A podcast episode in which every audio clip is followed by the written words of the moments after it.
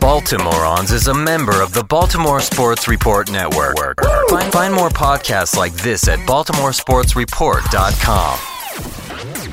You're listening to Baltimoreans. the home of the all-weather fan. My name is Sam Dingman. this is Alan Smith. Let's get stupid.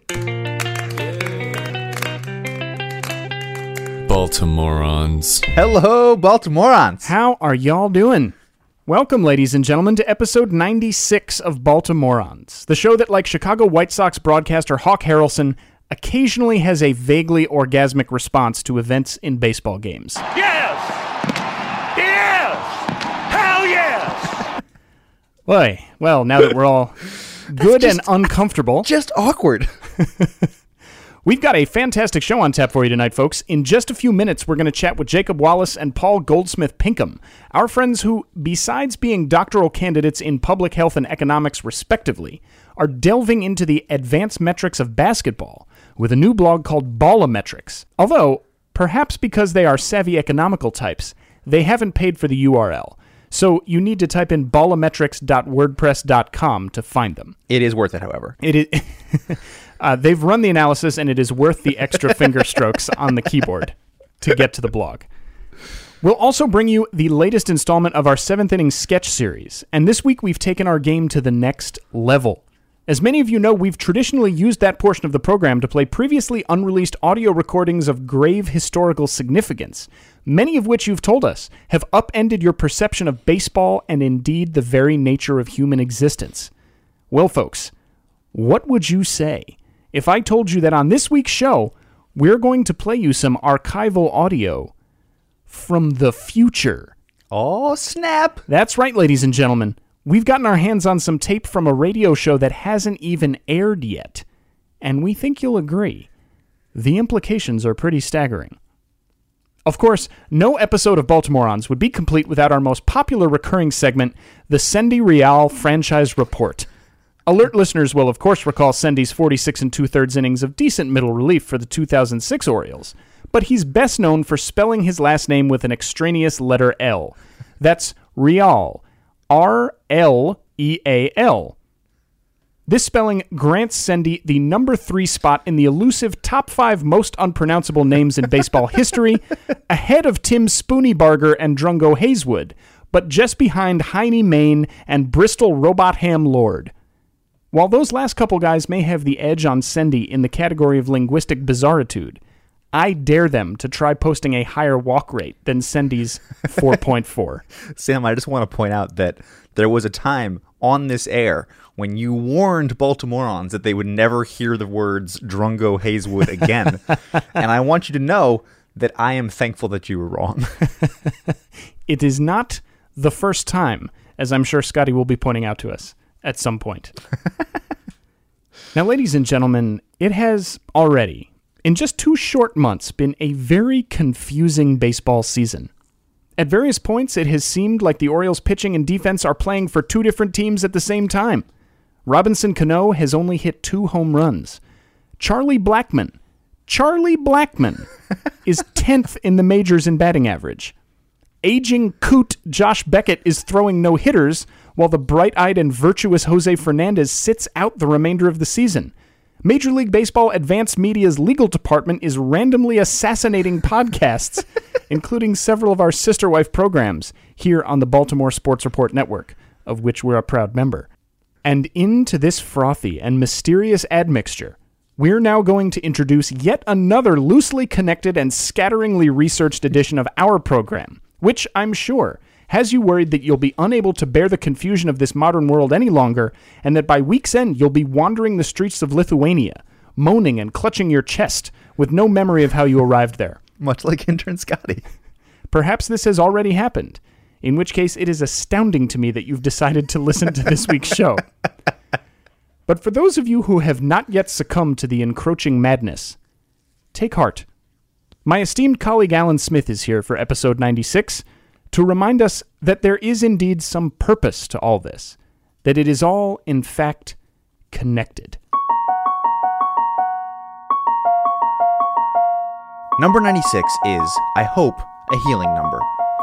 It's the number that Michael Sam has been given by the Rams, which, while clearly premature given that he's not yet made the squad, has granted many people the ability to show their support for the entire Sam experience by purchasing his jersey. This brings up something I tried to get around to when we were calling the Orioles game on Friday, but roundly failed to get off my chest.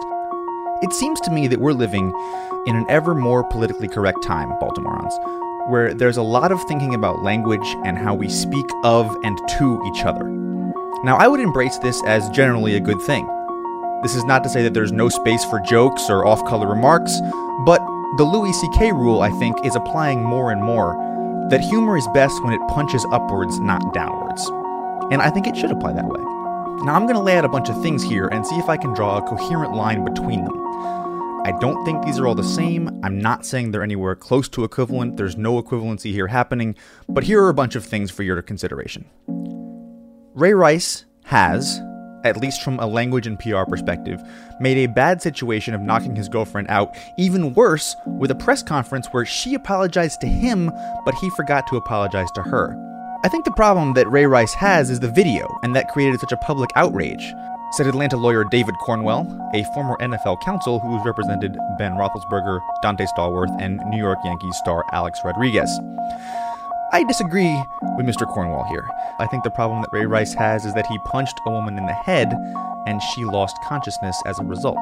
Another thing for you to consider there's a boycott of the Rams and Michael Sam by the far right because they don't want him to be a role model for their children.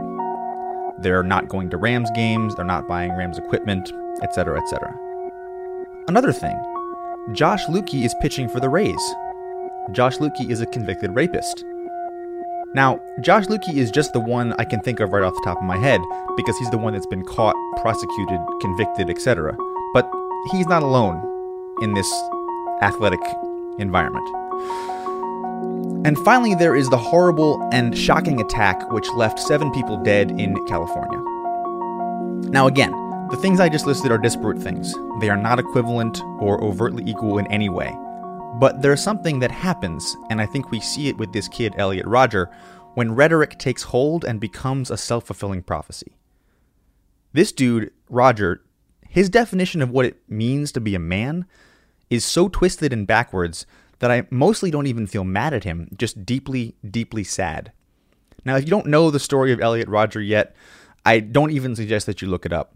It's gross and it's tragic, and I know that there are thousands of things that were at play in that shooting mental illness, misogyny, online video games, um, the ease with which he could go get guns. But there is clearly a cultural element that allowed him to live in a world where women's bodies are viewed as objects and also objects which he measured his own happiness and self worth against.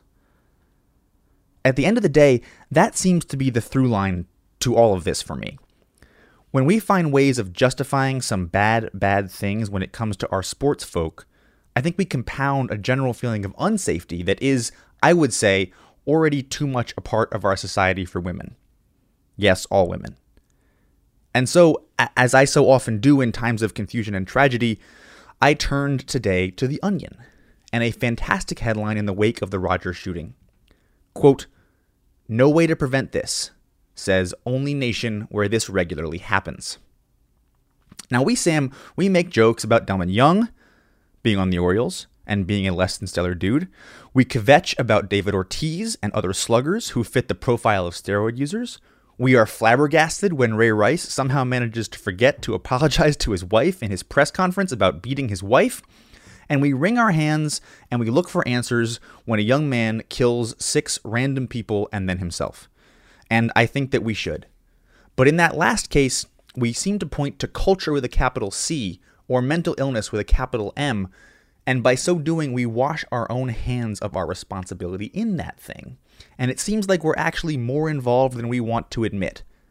So, with all respect to my good friend Jake English from Bird's Eye View, I think we do have to keep talking about Ray Rice. I know that Jake wants Ray Rice to leave the conversation for all the right reasons, but I think we have to keep talking about misogyny and violence against women in a way that keeps the focus on something concrete. And not because I think that their one act, however grossly and completely unacceptable it might be, means that they should suffer forever. But because next season, when the Ravens up to play ball, or next week, when Lueke comes out of the pen for the Rays, there'll be a bunch of people painting these guys as warriors and men, and I don't want that to be how we define masculinity in this culture. I want to wish that these guys would just go away, that that would be fantastic. But I think that that actually lets me as a dude off the hook, and us as sports fans off the hook. And I'm going to clamber down off my soapbox here and get back to talking about the Orioles, but I do want to point out to everyone that no, um, we actually can do something about this, and I don't think that the Onion article is correct. We can by how we talk, by how we raise our kids, by who we cheer for, and I'm going to try.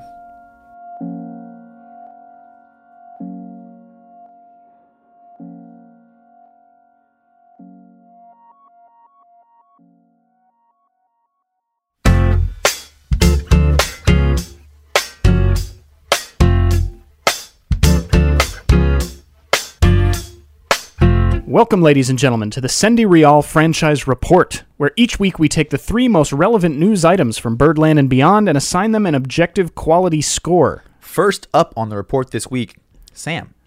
Zach Britton enters play tonight with an ERA of .65 and a whip of .86. And perhaps most critically of late, three fairly heartburn free saves in three potentially heartburn inducing opportunities. Sam, what do you make of this new development at the back of the Orioles bullpen? I am going to give this one Brian Kenny orgasm, since we're giving weird old men affiliated with Major League Baseball orgasm references free reign on this evening's program. The reason I'm going to give it that is because, you know, Brian Kenny is a big fan of taking us to task for worshiping these kind of old line baseball stats and achievements. The thing about Zach Britton's emergence as the quote unquote closer that we should celebrate is that I think it's proof of an idea that gets written about in Baseball Prospectus a lot and that I have really come around to agree with, which is that closers are made, not born. We spent a lot of time last year bemoaning the fact that Buck Showalter refused to move away from Jim Johnson as the closer despite overwhelming evidence that he could no longer close games. And the pushback always seemed to be, well, he's a proven closer because he saved 50 some games the year before. And what we are seeing the Orioles do right now is go with the most effective pitcher in the most high leverage situations, and that is working plain and simple. We're not anointing uh, Zach Britton with a soft meat crown that says closer on it. And, and saying that he's going to be our closer for the next five years. And we only gave Tommy Hunter a very short leash before it became clear that he couldn't get the job done. I uh, I agree with all that you just said. I'm going to give this a ground out back to the pitcher for an easy out. Um, because as we know, uh, Zach Britton has one of the best ground ball to fly ball ratios of anybody in the major leagues. I think he actually has the best ratio right now, which is exactly what I want from my closer. I don't want anything up in the air, especially at Camden Yards. my only disappointment in all of this is I was hoping that uh, Tommy Hunter was going to set a record for the most saves after allowing up to three hits and or walks over the course of an inning. And I'm a little bit disappointed, if we're totally honest with ourselves, about at seductive Tommy H being a little bit turfed by this change, but I think he'll bounce back and keep tweeting, and I hope that he does. Maybe maybe he'll be able to find a humorous photo of Zach Britton that prompts a persona for Twitter. Actually, I'd like to officially issue that as a challenge. I've already seen two um, uh, Zach Britton parody accounts popping up, so uh, the internet she's a crowded place. I I mean, like I think we could. Pro- there's some mileage to be gotten from nervous Brian Mattis, sure, but not as m- seductive Tommy Hunter. That's a stronger play, and that's why we're Well, not the- in that game. The funniest part about seductive Tommy Hunter really is that it still works in the seventh.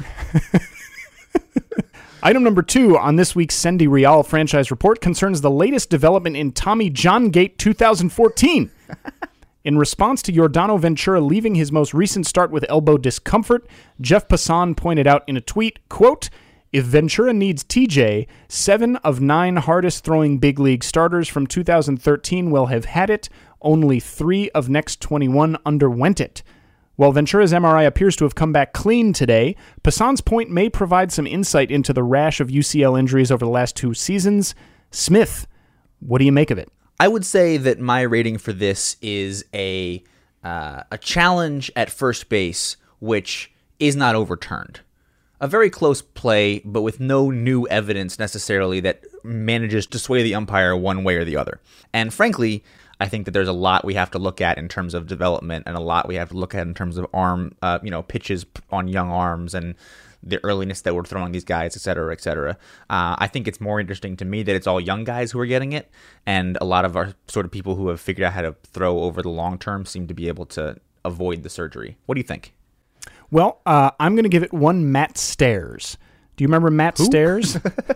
Matt Stairs was a guy who had no discernible baseball skills of any description, including facial hair. Like a lot of people would say, oh, but that guy has a hell of a beard. He's a real ball player. No, Matt Stairs had no neck. His his beard was terrible. Really bringing nothing to the table. He could not field, he could not hit, but he was a hell of a pinch hitter. and he he played for the Phillies and he would come in in these high leverage situations and just cold clock fastballs over the fence against all possible rationale and logic. And uh, the reason that I give this one Matt Stairs is because I think it's an interesting referendum on the effect of advanced ad- analytics in Major League Baseball scouting department. I think it may well be a reflection of this move towards the fielding independent pitching version of pitching talent that we've been seeing over the last few years, which is can you come in and get strikeouts? Can you come in and avoid walks? Can you keep the ball on the ground? Can you not give up home run? And usually that comes along with throwing very hard. And I think we've been through enough cycles of scouting now that that's why there have been so many top prospects who mm-hmm. reflect those skills and abilities. And those are the guys that are flaming out by and large if we take Passan's logic here. And I think the problem with that is that overemphasis on this one statistic has moved us towards this uniform ideal of pitching that it's all about that kind of fielding independent pitching uh, approach and we it's been a long time since we have seen somebody come up who really understands how to pitch from a holistic perspective The Greg Madduxes of the world. the Greg Madduxes of the world. And and sure, we have guys who have shown flashes of that. You know, we have our Michael Wachas and we have our Gerrit Coles, and um, Gerrit Cole throws hard, yo. he does, he does, he does. He's he's on that list of, of the top nine. Yeah, that's true. That's true. Uh, so maybe Jeremy Hellickson would be a better example. Uh, but he turns out to not be a very good pitcher, and he's hurt this year, so he's a terrible example. Um, but it, it's been a long time since we had uh, somebody's scouting department produce a Mark Buehrle, Yep. say. Yep. And that doesn't mean you should be trying to cultivate a Matt Stairs or a Mark Buehrle, but we have to leave room for the emergence of those kind of guys, or, or else we're going to find ourselves in this kind of situation on a repeated basis. And finally, folks, item number three on the report this week MLB announced the current vote leaders in the 2014 All Star Game balloting today. And guess what? Derek Jeter, who enters play tonight batting 273 with one home run and 10 RBI, is the leading vote getter at shortstop. Now, a cursory examination of the numbers suggests that Alexei Ramirez, currently slashing 320, 355, 483 with seven home runs, has perhaps been the better player in 2014. But, as we learned in the past, Sam, that's not what the All Star game is all about, is it? I'm going to give this 2,632 points. now, that, of course, is uh, one point for every consecutive game that Cal Ripken played Whoa. during his streak. Uh, and the reason I give it that many points is because I think any Orioles fan who is upset about Derek Jeter being the leading vote getter at shortstop uh, also would have to be upset about Cal Ripken being elected as the starting shortstop and later starting third baseman in the All Star game for all those years when he really, from a statistical standpoint, was not the best player at that position. That's remarkably level headed of you, Sam. I have my moments. All right. I have my moments. I don't think there's any problem with the All Star game in and of itself. I think what the problem is is that the marketing around it is it's the Summer Classic where the best ball players chosen by the fans compete against one another and it means something. I think we should throw that all out and just call it what it is, which is a popularity contest. Now, you're going to say, obviously, Major League Baseball would never do that. You're right, which is why I think if you want to have an All Star game voted on by the fans that more accurately reflects the realities of talent level, I think you should borrow uh, the NFL's model and do it more like the Pro Bowl, where it happens after the season is over, after the entire regular season, after the World Series, so that people have had some time to really uh, reflect on the on the full season on-field contribution and cast their votes with that kind of distance and perspective. I think if you did that, you would see a lot more fans looking at things again from a more and we're going to use this phrase a lot on the show tonight, but from a more holistic uh, standpoint than you do now. And now I have a couple reasons why your plan won't work. Okay. Um, one of which is if we do it after the World Series, that means that most of the players have been shut down for a long time. True. Um, and so anyone who wants to pitch in said classic would not be able to do that. Uh, plus, baseball in November is going to be a tough sell. I, I also th- well they could play in Hawaii. Okay, sure. I also think that the All Star game shouldn't happen. Okay, fair enough. well, I'm going to give this a uh, a good cloud kicking of dirt by Earl Weaver. Okay. Because first of all, I reject and denounce the fact that I cannot hate Derek Jeter and also love Cal Ripken because doublethink is an active part of my brain. but also, my problem with all of this is that we seem to historically judge people by how many All Star games they made.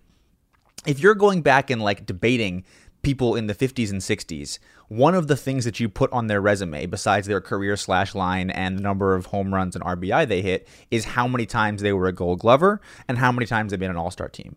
And that's how we seem to measure people historically, which is great. I have no problem with that. But you can't do that and then dilute it now in a modern era.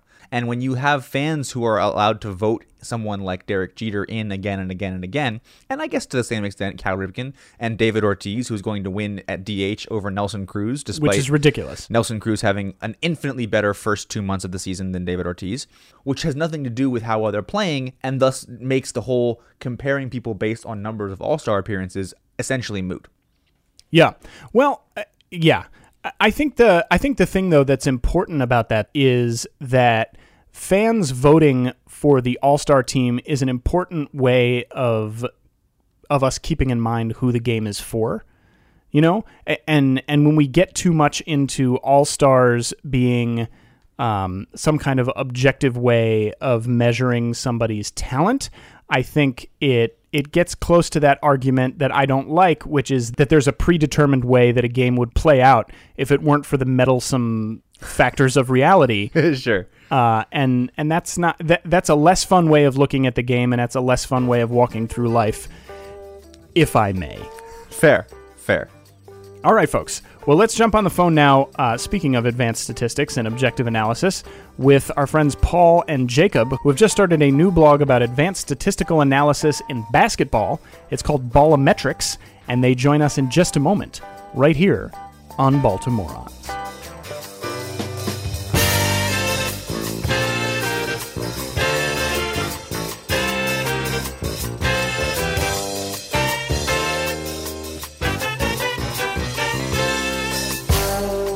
So Sam and I are noted sabermetrics haters. This is well known. And uh, we're also fans of baseball, one of the more number driven sports out there. Can you imagine what kind of nerds must try and bring a rigorous economic analysis to a free flowing, team based game like basketball?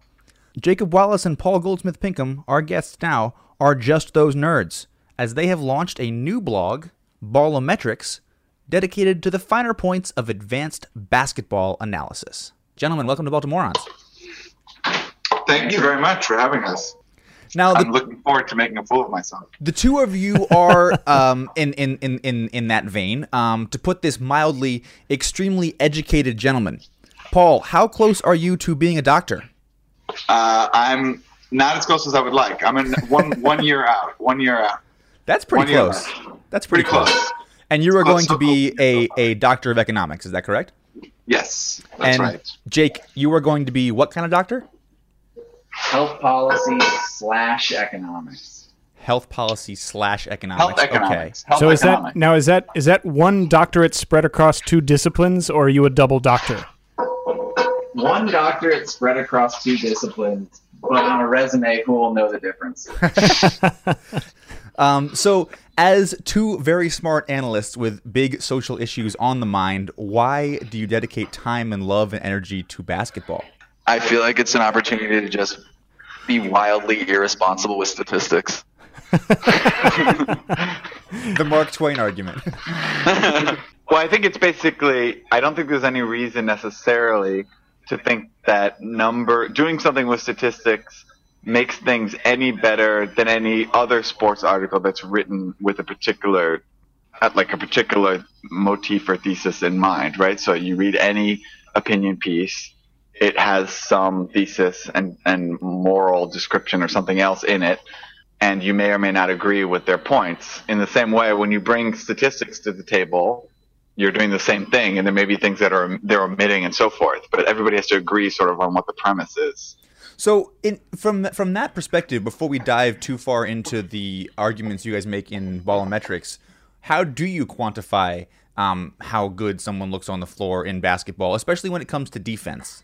We're, we're, we're baseball nerds over here, so what's the uh, what are the good defensive statistics in, in basketball these days? we posted about the new this new ESPN statistic called real plus minus, and we like it because unlike most of the volume statistics that people typically focus on in basketball, like player efficiency rating and other things, um, it is a more holistic statistic that captures your impact on both the offensive and defensive ends, and it.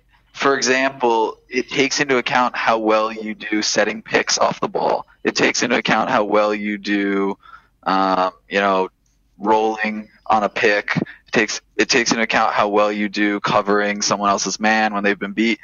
It, it does things that other statistics can't do and that aren't well measured because it asks what happens while you're on the floor to the point differential between your team and the other team, controlling for who's on the floor with you on your side and who's on the floor against you on the other side. And that's the key innovation in real plus minus relative to the old classic plus minus, where if I'm on the floor with LeBron, my plus minus is going to look really good. That doesn't mean I'm doing it. right, right. So it in in a way it gets at the the circumstances that they're in are having an effect on the way that they're playing. Yeah, and I think it's like an ex- a good example of this would be Nick Collison on on Oklahoma City. Nick Collison is one of the highest rated players in the NBA. I think he's in the top 10 by this statistic. Wow. That like blows that blew my mind and it has been highlighted as one of the potential problems with this statistic. but clearly there's something that, that he's doing when he's out on the floor you know this just just looking at the statistic and seeing that he has a very high you know DRPM doesn't tell you what it is, but it tells you that he's out there, he's doing something right. It's probably not something we're very good at quantifying, setting picks, switching well on defense, hustling, getting contested rebounds versus uncontested rebounds. Um, those are the types of, of things he, he might be doing that are being picked up by something like real plus minus, which just offers a little more insight, I think, into your contribution when you look at these advanced metrics in basketball or in baseball, I think a lot of people perceive it as a way of quantifying something that you would not otherwise be able to see. But what you're saying actually is that it quantifies things in such a way that it doesn't explain why somebody is so valuable. It just makes you realize that somebody you don't perceive as valuable is actually extremely valuable.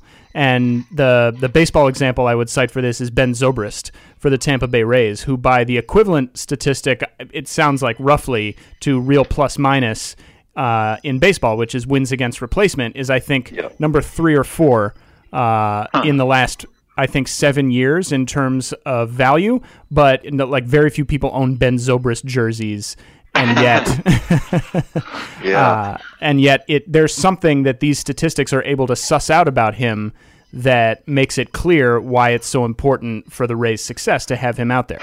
When so is he paid? Is he paid quite a bit of money? That's like that's sort of an No, he the makes almost nothing. question, nobody, right? nobody on the Tampa Bay Rays is paid money though. Even even their like ostensible Well, so why isn't he getting offered a contract from somewhere else though? I mean, that's sort of the thing that's so unusual about doing these. This is one of the things that came up for us was like, you would think that there are smart people who are thinking about this who want to pay these guys money and like want to get the good players. So either we're missing something and they're smarter than we are, or they're not like getting the most effective team like in some way. I mean, this is the classic Moneyball argument, right? Right, which is, I mean, in fact, that, that's that's where we wanted to go next and sort of dive into the specifics of, of the two blog entries. But if great defense is being totally undervalued from a cost perspective, um, is is that how a a Pacers team or another like sort of small market squad can make themselves relevant? I think it's tough to think about how you would take a statistic like real plus minus and construct an efficient uh, championship winning team. I think that is possibly, or I think that is definitely a valid criticism or, you know, limitation of this statistic. It doesn't tell you who to put with who and how to most efficiently construct a five man roster or, or, a, or a five man lineup or a 13 man roster which is I think is like a fascinating question because it does seem like why don't why wouldn't you just pick up Tim Duncan, Taj Gibson, Nick Collison, Andre Iguodala, and then maybe shell out for one super superstar like That a that Paul sounds James like a Durant. that sounds like a winning basketball team to me. there is an element to which, and I didn't even talk about it in the post, but when I was reading about the salary cap is so interesting, is like basketball, and I don't know how baseball does this, but basketball has this sort of two tiered uh, salary cap sort of thing going on, right? There's like a real salary cap, which is roughly like it's a little under sixty million dollars, and then there's the luxury tax, right? Right. And the way that it works is that once you go over the salary cap, there are certain restrictions about the way trades can happen. And there are restrictions about how you can sign free agents. But there's no restrictions on making signings for your own players. So what happens is that there's an incentive, like, we haven't talked about this, Jake, but basically there's an incentive to give bigger contracts to your own guys because you can go over the salary cap without any restrictions if you're re-signing your own players to bigger contracts. But getting bigger contracts from other places is much more difficult if you're over the salary cap. Getting big free agent guys requires you to move a lot of money around, and it, it becomes a lot less efficient potentially. So you incentivize So, like- you incentivize potential very hard there. Yeah, exactly. So I think that's why potentially draft picks are so highly valued because Right. if you're a team like the Lakers and you can get a guy early on, then you can like spend a lot of money on him. You don't have to worry as much. Um, and this is why I think in basketball there's so much discussion about moving salaries around because you really have to worry about how you can sign people and so forth. So like a player like Boozer in his last year becomes more valuable than he was like a year before because he's you can move around he can be moved around and like be used to get a guy who you would sign for a lot more. Like you can trade for a guy who has a lot and then the contract expires. And so the Right. guy who's picking it up. So like for example, Boozer could be traded for Carmelo and they have like potentially similar contracts. And so people are okay with it. that. Those sorts of things, which are very bizarre and like don't have anything to do about like constructing the right team. But it's just getting back to your point about like constructing the most efficient five man team Right. you really got to get guys early. Like Taj Gibson is a good example. It's like they can sign him even though they were over the cap to a bigger contract. So But it, so just to go back to this idea of like whether you would build an entire, whether you would use this, like for example, the real plus minus statistic to build out an entire team, isn't part of the value of tracking these kind of statistics that it allows you to be somewhat more dynamic in the way that you're looking at the league again in a more holistic sense, like you were saying. Because for example, the Athletics were able to uh, look at an environment in baseball where for years people had just said like looked at hitting as batting average, home runs and RBIs. And Right. they realized that there was this market inefficiency to use the phrase that was overused in the book We love that phrase. of uh, of on base percentage, and so they exploited that. But then eventually the league caught up, and now. Uh, you know, it we're I think coming to the end of this in baseball, but a lot of people decided, okay, pitching strikeouts. That's the new thing. We need to build as many uh, arms in the minor leagues who can just miss bats, and that's going to allow us to dominate the the hitters, regardless of whether or not they have a good batting eye. And but now that's probably going to start changing again because all those guys are starting to get hurt. So it by building out these analytics departments, teams are able to evolve more rapidly uh, rather than just like finding one or two advanced statistics and kind of like hanging their hat on them, if that makes sense. Yeah, that, that. I mean, I think it's it's the search for value, and as soon as someone identifies a formula that works and seems to work consistently, it, you know, everyone kind of updates their model, and then you gotta, you know, you kind of gotta search for the next statistic, The and Spurs, that's why I think the Spurs unfortunately corner a lot three of this is, phenomenon. The Spurs, corn- the Spurs in general, I think are like a huge X factor. Someone needs to study that team and unpack whatever the special sauce is. Yeah. But I, I do think that um, there is, unfortunately, a lot of proprietary uh, modeling done, and so it does make this a little trickier as an analyst without connections to NBA front offices and stuff to try and get at this stuff because Sure. I I mean, I think some of these questions about who's on the who's on the court with, you know, what combinations of folks are on the court. And I have to credit Tyler with this idea of like, thinking about who's on the court together and how they interact to produce wins or produce, you know, point differential is really interesting, particularly when you're thinking about constructing a team and how to build a team. And that kind of analytic stuff has not. I mean, there's nothing like that out there yet. So, uh, as a way to close here, coming up next, we're doing a little sketch about the potential of sabermetrics in other walks of life beyond sports. So, if you guys could pick one non sports space to bring some Freakonomics style statistical analysis to bear, what would it be? Office water cooler. There was barely there was barely any hesitation on the pull of office water cooler. It's like that's like measuring your friends. It's like which of your which is your highest value friend? Hey, Friends above replacement. look, we have I have I have a good friend who uh, every time I go out with him, I just know I'm going to be paying a tax. You know, he's not going to throw in everything. Like the we're, the bill's always going to be a little bit short. If we if at the end of the night someone you know doesn't know who this last beer is, I'm gonna end up paying for it. That, That's are you talking about Rob DeVoog? Are you talking about Rob right now? we don't name He's names. the he's he's he's talking about me, you guys. It's okay. Oh, but he offers value in so many other intangible ways. You need a statistic like like bar hopping real plus minus. There you go. There you go. Wingman w- wingman above replacement. we, wow, that's a great one. That one you could actually have some measurable data on too. Right, yeah. That would that would actually be really interesting. That, no, that's a great idea. Yeah, deals I would sealed per to- drink bought. that's a good one. I like that one. Uh, we're gonna settle on that one. Wingman, wingmanning. Okay. Yeah, wingman above replacement. I like that. All right, sounds good. All right, well, uh, Paul Goldsmith Pinkham, Jacob Wallace. You can also read Jacob's little brother Tyler Wallace, all on Bolometrics, uh, which would be bolometrics.wordpress.com. Yes, absolutely. Thank you guys so much for joining us. Definitely. Thanks Thank you. Later, fellas.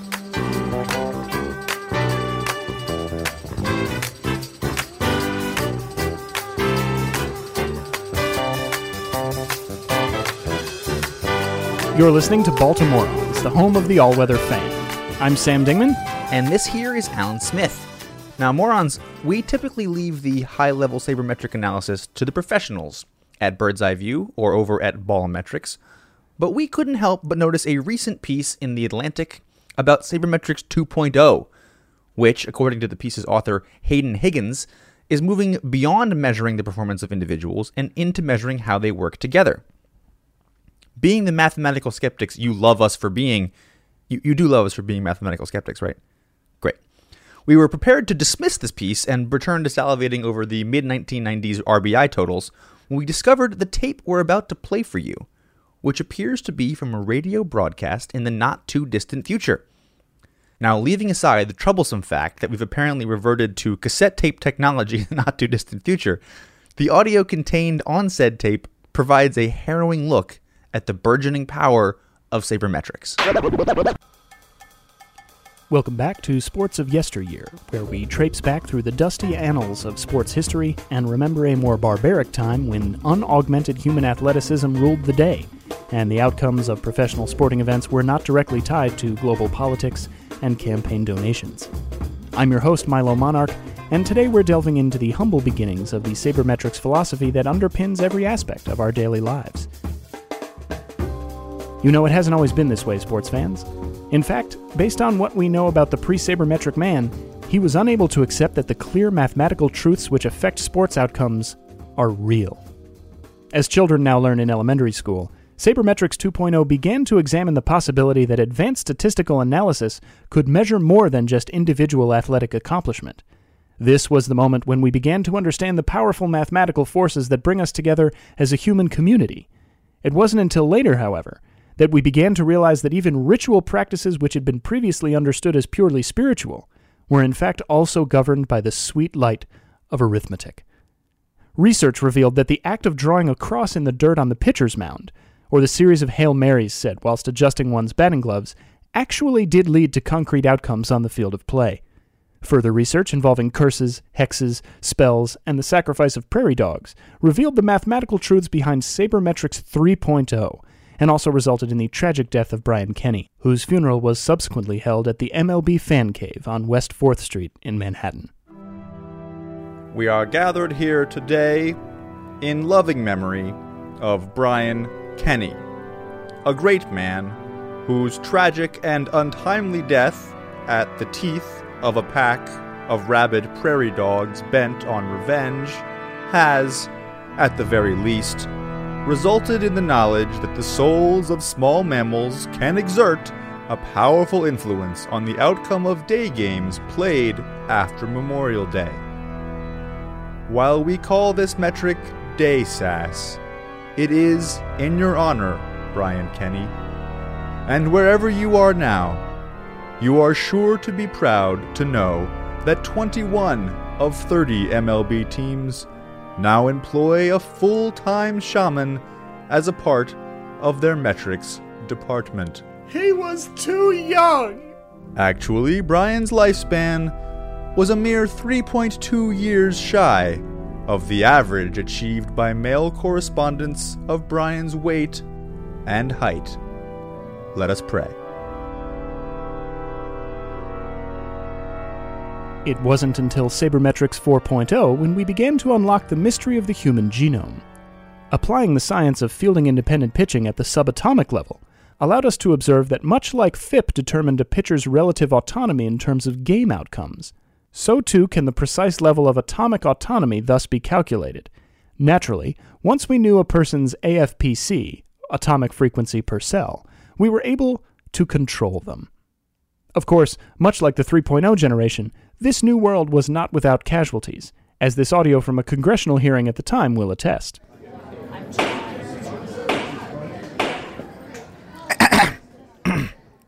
Yes, yes, ma'am. Um, I understand that you are distraught and that you have a certain number of very understandable questions. We hope that this session will answer them for you. Now, as near as we can tell, our attempt to mend the ulnar collateral ligament of the Diamondbacks prospect in question appears to have turned a plurality of his body into chalk. Now, our best guess puts the remnants of the actual UCL somewhere in the orbit of Mars. Yes, ma'am. Yes, yes, ma'am. But the good news, the good news, and we are ready to admit here that this doesn't do a lot for young Winslow, but the good news is that we have dispatched one of our best space recovery teams to retrieve this battle tested ligament, and we are very optimistic, very optimistic this may be the final piece in the rebuilding of zombie Roy Halladay that we've been promising fans for years.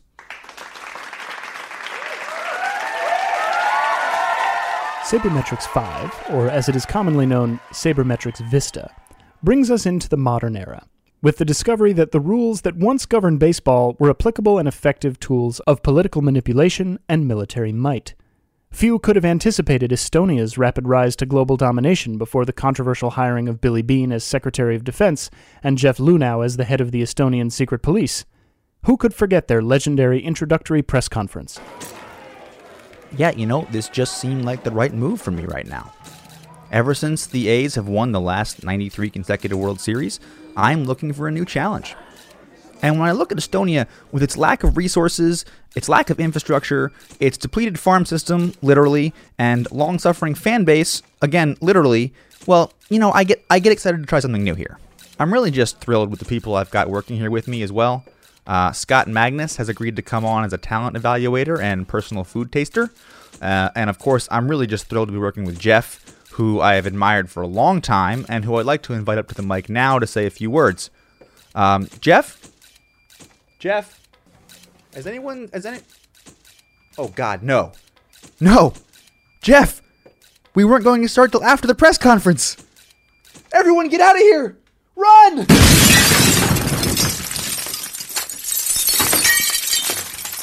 What does the future hold for sabermetrics? Current research suggests that we're close to reanimating dinosaurs and forcing them to tap dance for our own amusement, altering the very orbit of our planet around the sun, and even finding a cure for the common cold. Well, that's all the time we have for Sports of Yesteryear. We'll end this episode, as we always do, with a stirring rendition of our Estonian national anthem.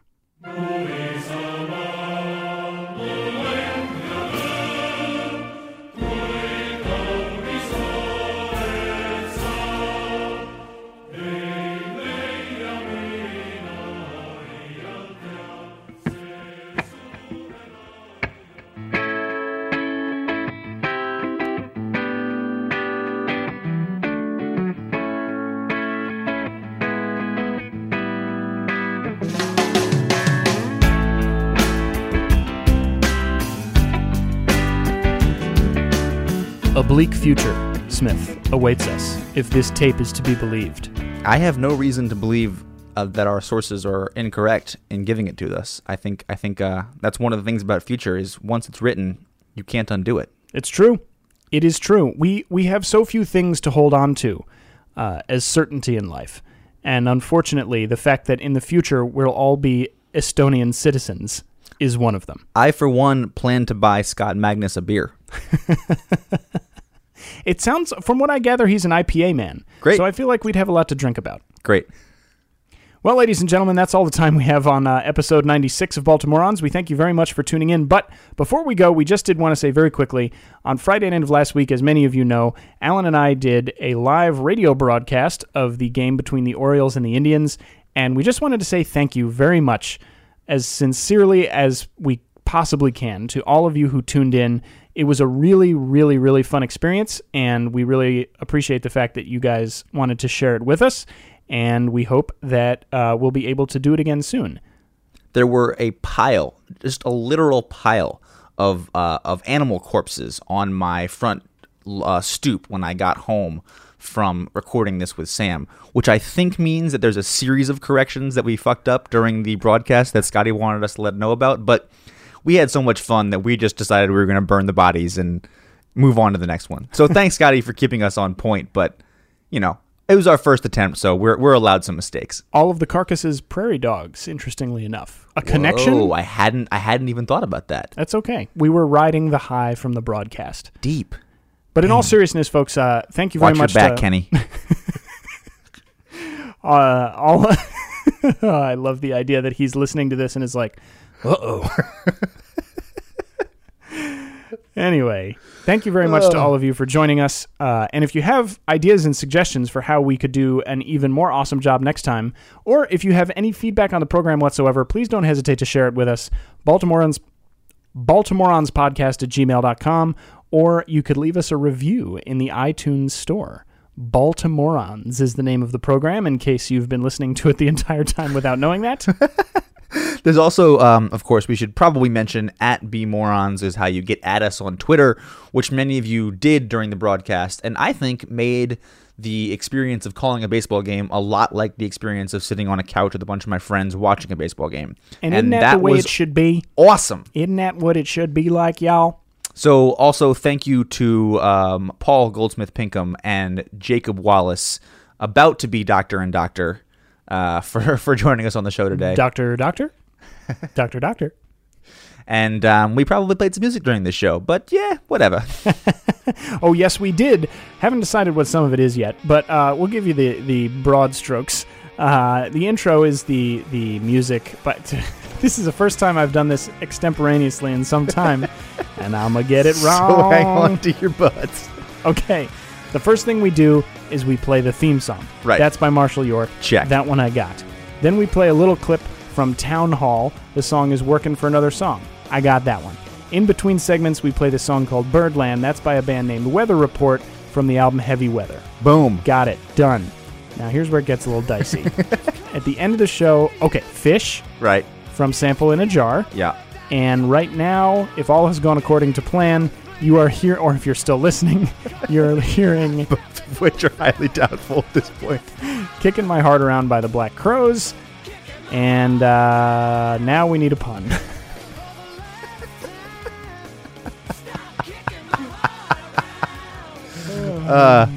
Um, what do you call Henry Urrutia when he is a three-year-old child who shows up at his great aunt's house? Uh, Henry Little Red Riding Hoodia? I was going with Henry. Oh, aren't you just so cute, Arudia? Cuterudia. yep, sure, we'll, we'll go with that.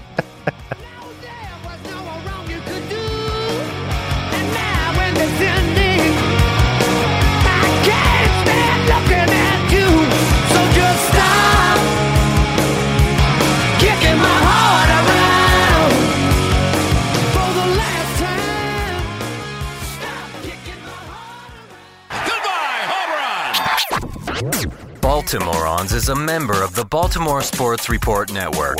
Find, find more podcasts like this at baltimoresportsreport.com.